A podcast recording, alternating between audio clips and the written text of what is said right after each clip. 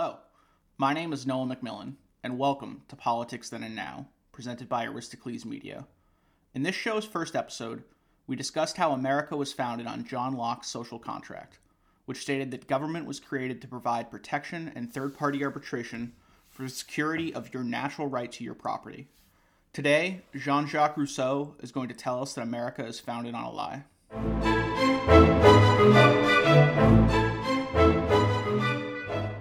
Society must justify its inequalities. But before we get to that, I want to let you know that this episode is going to lay out a different version of the then and now of politics then and now. In the recent episodes, I've woven in and out of the then and now part, but this one isn't going to do that. Instead, it's going to bookend the now around the then. So, before we get into the political philosophy at all, let's lay out the inequalities that America needs to justify today. America's income inequality is astronomical. The richest 0.1% of Americans have 196 times the wealth of the bottom 90%. Of G7 nations, which is the UK, Italy, Japan, Germany, Canada, and France, America has the highest gap of income inequality. The wealth gap between America's richest and poorest families has more than doubled since 1989. Over the past five decades, middle class income has grown slower than upper class income.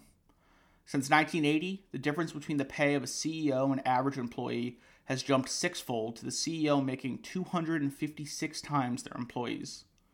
Women make 82 cents on the dollar to men, and finally, the racial wealth gap has proportionally stayed the same since 1970, with black people making 61% of what white people do.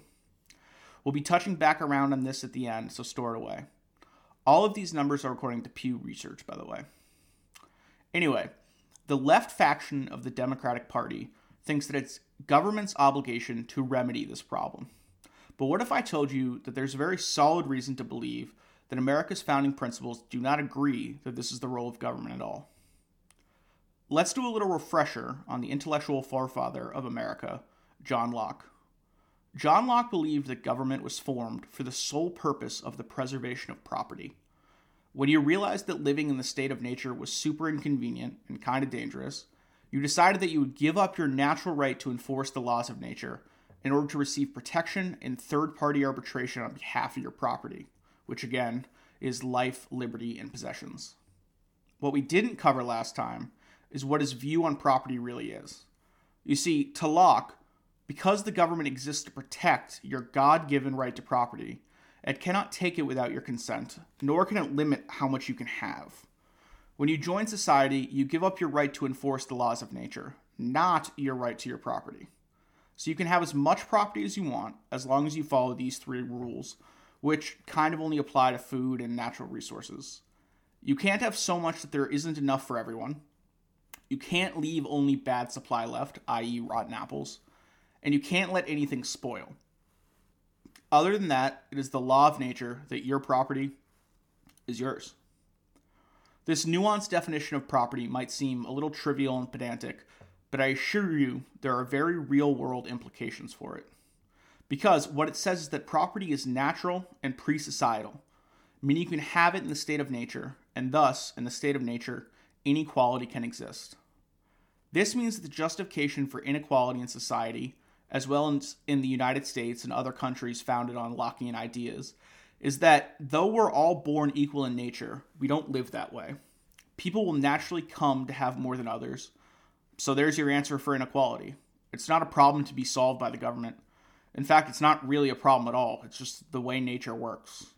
So America's idealistic capitalistic system of the cream rising to the top is working. The income gap is not a flaw of the system, but a manifestation of the freedom of possibilities provided to you should you be capable enough and hardworking enough to capitalize on the American dream. Jean Jacques Rousseau is going to hard disagree with this idea. A little background first he is a Swiss born philosopher during the height of the Enlightenment.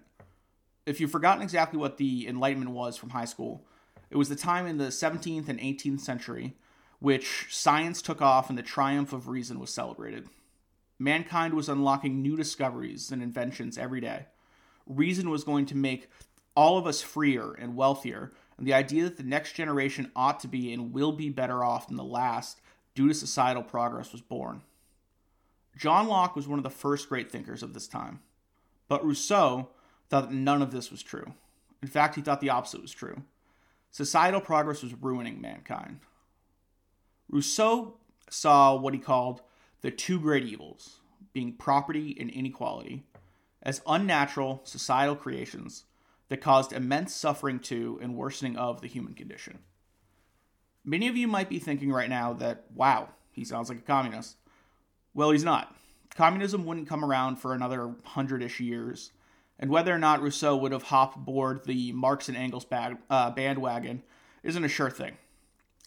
So I ask you to hear Rousseau out as we go through his own version of Genesis that brings up from pre societal man to Enlightenment man and sees that progress has actually made us worse off. Once we get through the story, we're going to apply it to contemporary man. Rousseau came to fame with this essay called Discourse on the Origin and Basis of Inequality Amongst Men. And he starts off part one of three in his essay, as any good social contract theorist, in the state of nature. As you're listening to this, by the way, you're sure to think at some point, hmm, I don't think this is exactly how it happened. And Rousseau kn- knows it too. He's providing, in part, his own origin story of mankind to represent our true nature. Anyway, here we go. In the state of nature, people started out as instinctual beasts. We lived like other animals. Eventually, we learned we didn't need to be afraid of animals because we were smarter than them. What's the state of nature like? Well, it was no excess of idleness or labor. Those are society made. There certainly aren't the diseases that plagued the urban centers of Europe for millennia. What Rousseau called savage man, and he means this affectionately, by the way, knew no desire beyond physical wants. He had no existential dread or imposed deadlines. He didn't fear anything because he didn't know to fear anything. You see, our ability to reason is actually driven by our passions. And it's by trying to fulfill our passions that our reasoning improves and we come to know things. And by coming to know things, we come to know fear and know suffering. But Savage Man doesn't know these things because he doesn't need to. All he cares about is f- fulfilling his physical desires. But humans still have the capacity for reason within them. And that's what causes Savage Man to diverge from other animals. The first thing he comes to know that animals don't is death. This is the first step towards civilization.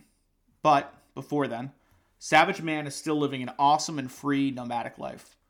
He never has to make a field or labor or fatigue because the products could be stolen anyway, so he would never break his back toiling the ground for no reason. At this point, there's also no need for language.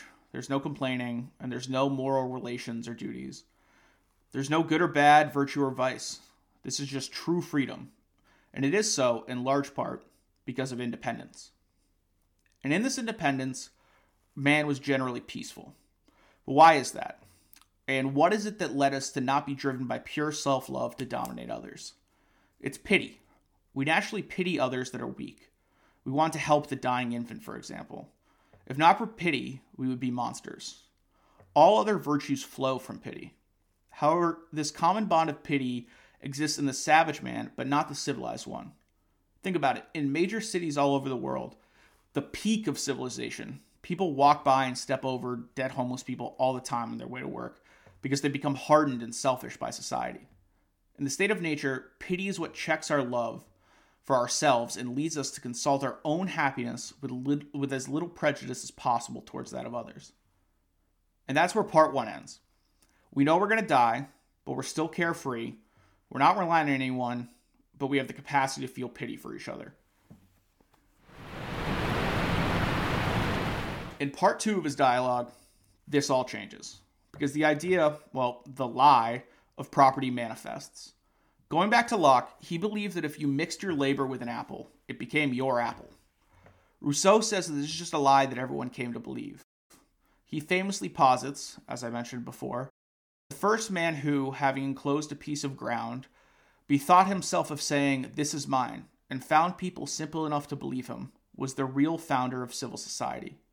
From how many crimes, wars, and murders, from how many horrors and misfortunes, might not anyone have saved mankind by pulling up the stakes or filling up the ditch and crying to his fellows, Beware of listening to this impostor. You are undone if you once forget that the fruits of the earth belong to us all, and the earth itself to nobody. The great lie of property didn't come about all at once, though.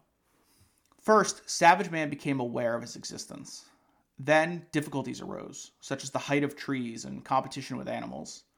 Difficulties increased as the population increased.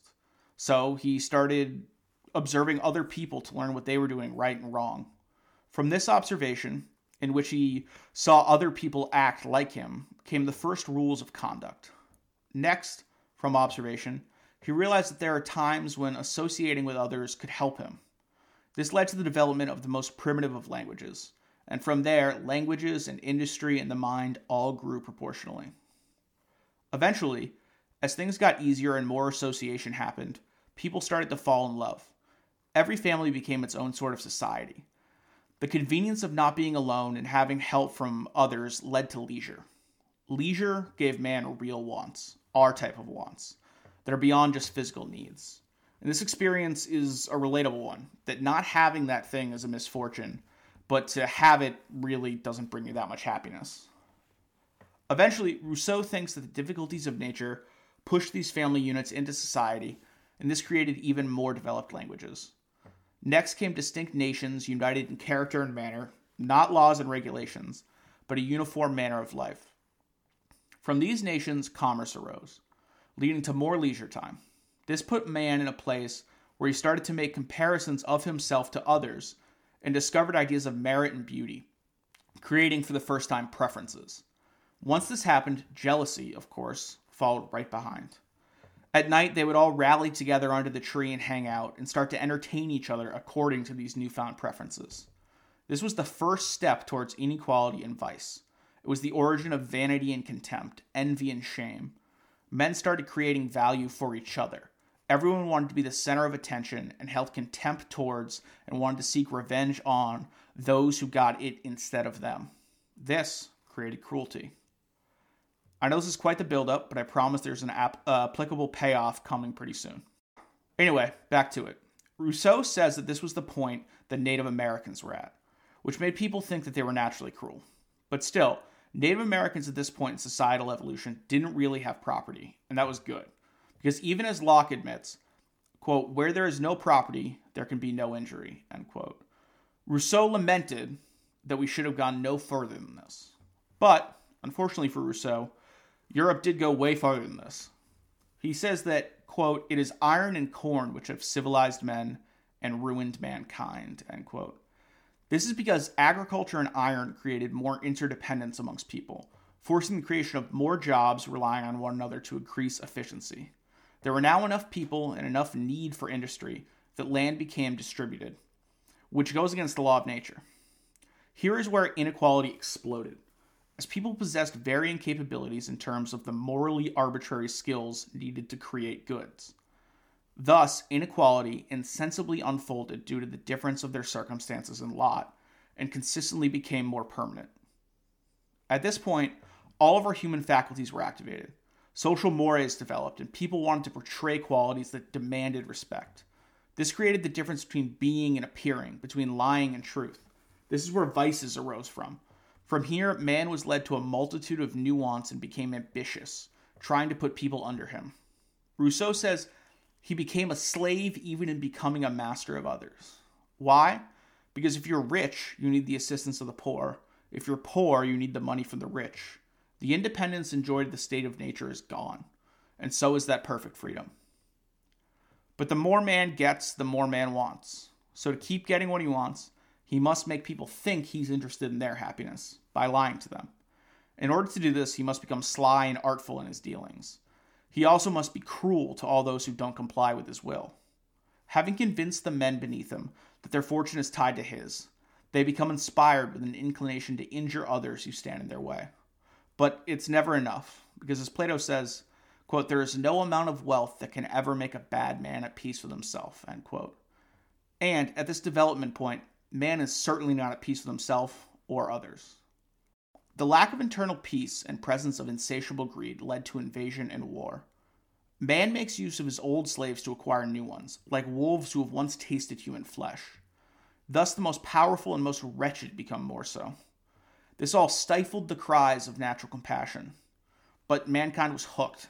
could no longer renounce the unhappy acquisitions that he has acquired. The rich start to realize they are suffering in perpetual war financially and vulnerable in terms of mortality. Why? Because they had conquered by mere force and realized that what they got could be taken away by mere force. This led to petty squabbles over property because, well, it's all arbitrary anyway, and this became a burden. So, the rich man, thus pressed by necessity, at last conceived the deepest project that ever entered the human mind to make allies of his enemies. He contrived slimily arguments to bring his enemy into the fold. He said that they should unite around his purpose to bring justice to the world. He suggested to his enemy that instead of turning forces against each other, they should collect them into a sovereign power with laws and protection. The other leader, who also got his people to believe that he cared about their fortunes and that they were tied to his, agreed. He sells it to his followers under the guise that is to secure their liberty, the liberty that they abandoned when they turned to material pleasures. What happens next is the rich got together to make laws that suit them. These laws then increase inequality and forever fix the laws of property and inequality and lack of liberty for the poor. They were convinced they were risking their lives fighting to secure it. For the benefit of few ambitious individuals, the rest are subjected to a life of labor, servitude, and misery. This then created a domino effect, because once there's one society, everyone else must create one in their defense. The civil rule now governed citizens, not the laws of nature. It was now the political body that was in the state of nature, now facing the inconveniences that the human body had, thus leading to lots of wars. This led to the creation of societal prejudices, which made it a virtue and an honor to shed human blood on behalf of the state. The poor subjects, having no long view of their political needs, buy into this completely, unaware that they appointed these leaders to secure their liberties not be enslaved by them. And this is where Rousseau viewed Europe during the Enlightenment, and thought that the Enlightenment was only proving to exacerbate inequality by celebrating achievements that will further it. Now that we've covered what Rousseau thought of the Enlightenment, and seen step by step how coming together and seeking quote unquote a better society has actually harmed the well being of people and denied them their liberties, let's place this analysis upon America. Rousseau couldn't even have conceived of modern America in his worst nightmares. He probably would have had a panic attack at the Industrial Revolution, let alone the technological one we're in today. So I'm positive in saying that he would view us as a horrific proof of his theory. We're the most materialistic society in the world. For a nation born out of the words that, quote, all men are created equal, he would say that America has practiced, exacerbated, and revered the concept of natural inequality. We worship wealth and fame so much that we made a reality TV star the president, and during that time, a different reality TV star got to go meet with the president in the Oval Office. I firmly believe that Kim Kardashian would be Rousseau's least favorite person to ever exist. People now crave the validation that Rousseau spoke of around the campfire, but now it's in our pockets all day long. We are constantly comparing our self worth to others, with the desired end being to go viral on social media to become famous for being famous and thus rich for being arbitrarily famous. Rousseau would point out this existence is wholly unnatural. We venerate and desire ephemeral, meaningless things via the internet, which, exactly as Rousseau said such uh, tendencies do, has created a culture of incredible cruelty. It is no wonder that teenagers are experiencing record highs of depression, anxiety, social isolation, low self esteem, substance abuse, eating disorders, etc.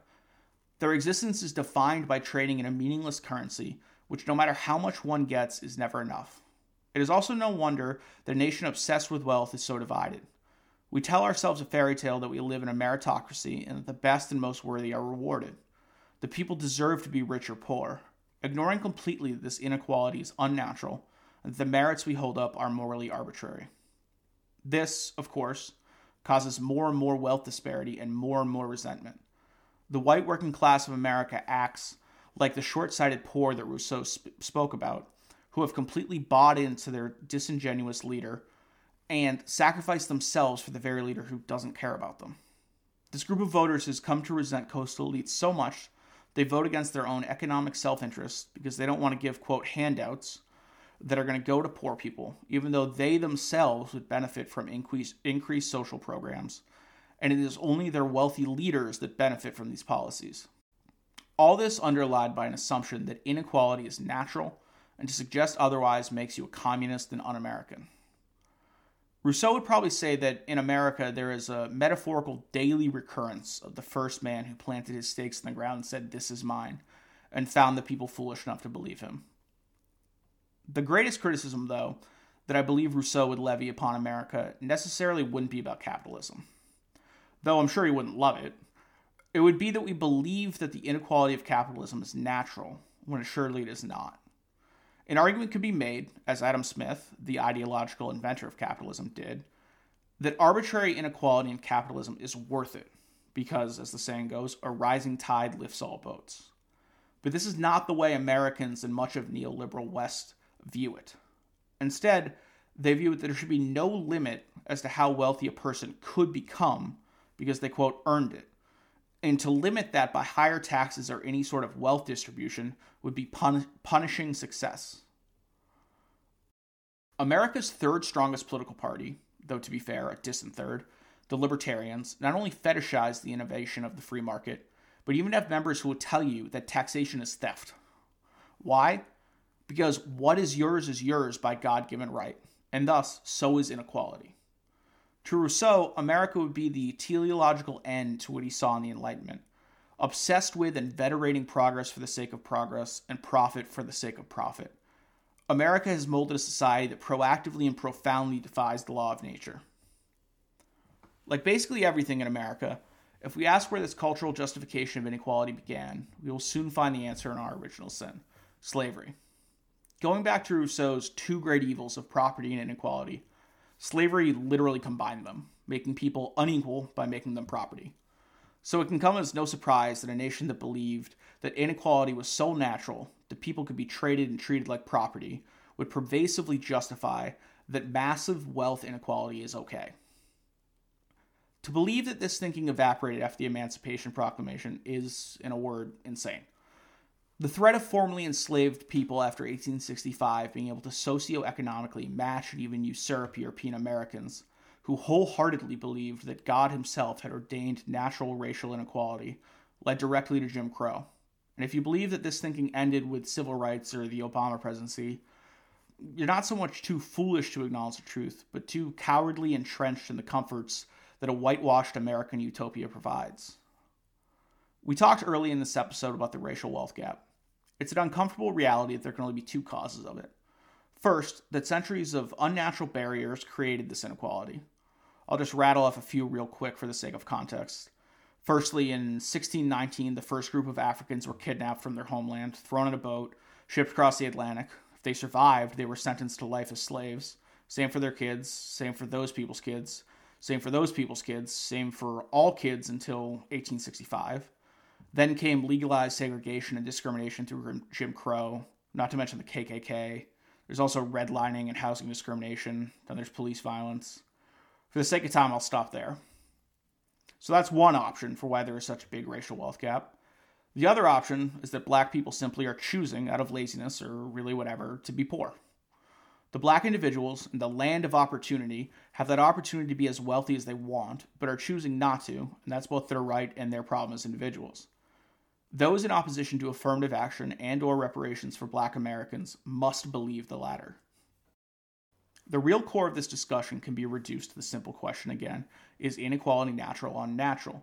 Because if it's natural, then yeah, it could just be that black people are poor because of their own natural deficits. But if it's unnatural, then you would have to come to the conclusion that if you put any group of people in similar circumstances, they too would end up in the same place. So there's probably something structural going on. I'm pretty confident which of those Rousseau would say is the cause. I think Rousseau would also point out that America's conspicuous but unspoken belief in natural inequality evinces itself not just in social policy, but in political campaigns. The 2020 campaign brought back the law and order Southern strategy, which was first used effectively by Richard Nixon in 1968, and then again in 1972 when he racked up the third most electoral votes ever. The strategy aimed to insinuate to European American voters that if they were to vote Democrat, then black people would move into their neighborhoods, bring with them violence and savagery, and establishing themselves as the equal to European Americans. But in reality, the law and order that he wanted to preserve was the racial inequality that European American Southerners had for generations believed to be their birthright. This worked for Nixon, and I would go so far as to say it worked for Trump in 2020 as well. The Trump campaign openly said this was their strategy that they would focus on the suburbs of America and warn them that the lawlessness of the cities would come to their doorstep if America voted for Joe Biden. And they got the second most votes for a presidential candidate ever. To be clear, this is not my personal opinion. This is what the Trump campaign said they were doing.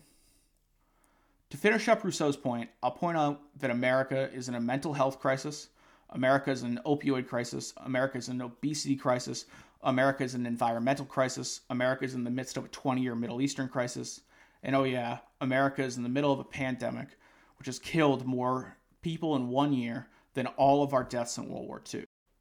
I think Rousseau's mic drop moment would be to point out that we stayed by the campfire like he suggested, we'd be much happier and freer. This brings you back to what I said at the beginning that to Rousseau, America is founded on a lie. It is not the land of freedom and opportunity. Instead, our interdependence upon each other forced inequality and makes us unfree, everywhere not only in chains, but in love with our chains. So, what to Rousseau is the solution to this dire problem? Big picture, I'm not really sure. His solution to the problems of Enlightenment Europe was that the island of Corsica off the coast of Italy was going to shock the world and develop a utopian democratic farming society. We're still waiting on that. But in your everyday life, I think he would say that you should remain as independent as you can. You should not succumb to the lies of modernity. You should, as much as you can, return to your natural self. And that's what can make you happy. Finally, I imagine a lot of you aren't going to be the biggest fans of what Rousseau had to say, to which I hope to provide you comfort with the information that everybody hated him when he was alive, too. In our next episode, we're going to discuss an ideological system that makes no bones about being fine with inequality fascism.